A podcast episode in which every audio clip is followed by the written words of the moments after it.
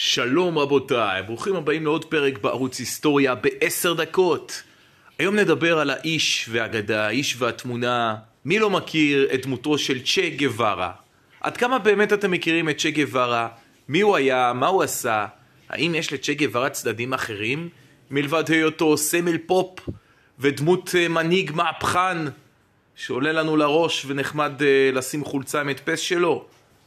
אז בואו נדבר על צ'ה גווארה. ארנסטו גווארה נולד בשנת 1928 בעיר אוסריו בארגנטינה.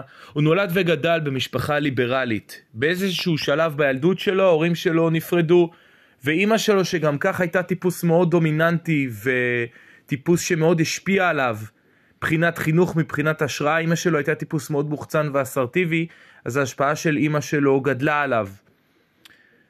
מספרים על כך שההורים שלו נפרדו כי אבא שלו היה טיפוס בוגדני.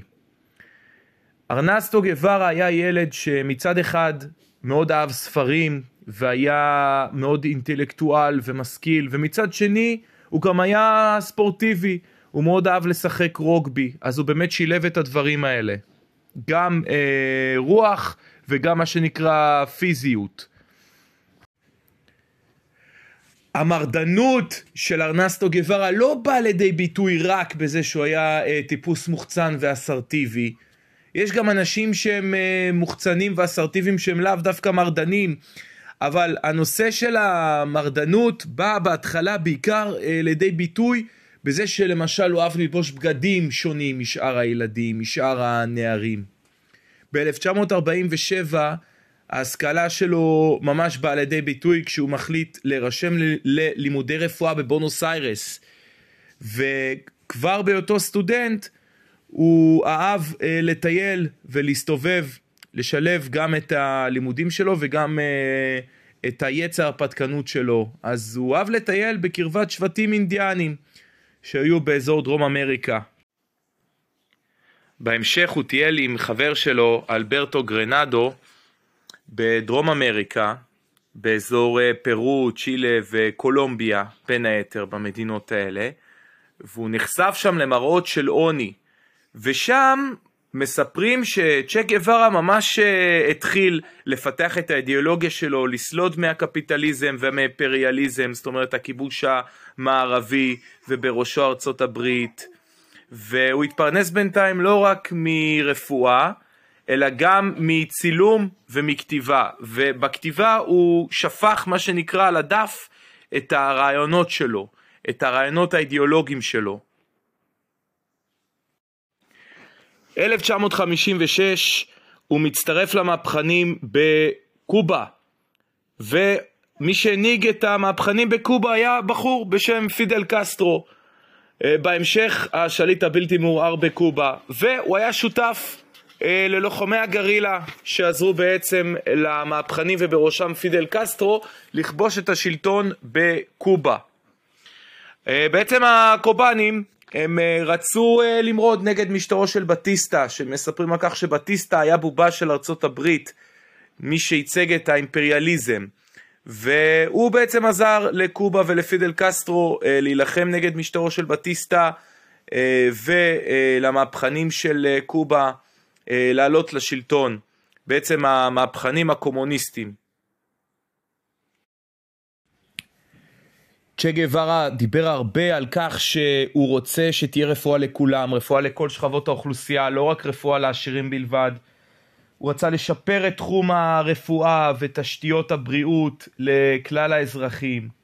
ב-1959 הוא הפך להיות 1959 הוא הופך להיות אזרח קובה, אזרח מן המניין. אנחנו מדברים הרבה על הדמות של צ'ה גווארה כאיזה משהו הירואי ומדהים ומרדן ודמות לחיקוי, אבל צ'ה גווארה גם הייתה דמות מאוד מאוד שנויה במחלוקת.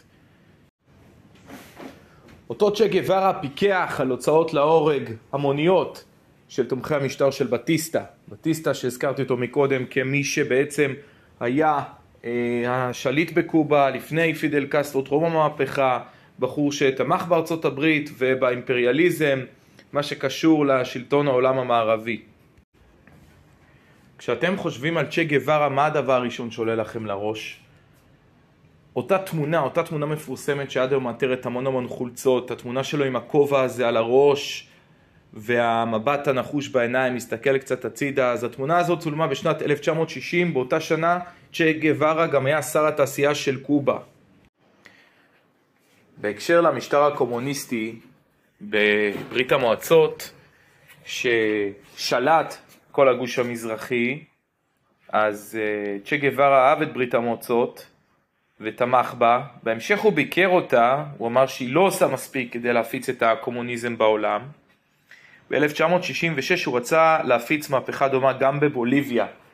הוא הגיע לשם כדי uh, לארגן משהו uh, דומה, משהו דומה מבחינת uh, מה שעשה בקובה, מהפכה כזו, רצה להצטרף לכוחות שם, וב-1967 הוא הוצא להורג על ידי צבא בוליביה לאחר שנתפס. מיליון איש בהלוויה של צ'ה גווארה בקובה, הוא הפך להיות סמל תרבות פופ של מהפכה לצדק, לא תמיד יודעים ומבינים מה עומד מאחורי האיש. הוא היה אה, מאוד פופולרי בתרבות כמו שאמרתי, ויש סרט מפורסם עליו שעשו 2004, דרום אמריקה באופנוע.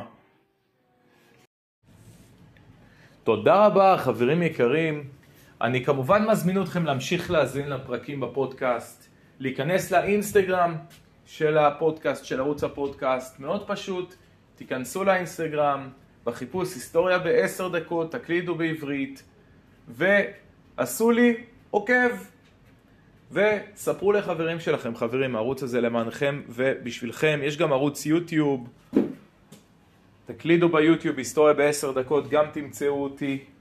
תודה רבה חברים, נתראה בשבוע הבא. תודה רבה על ההאזנה שלכם, על התמיכה שלכם, על הפידבקים. תודה, אני הייתי טל, נתראה בשבוע הבא.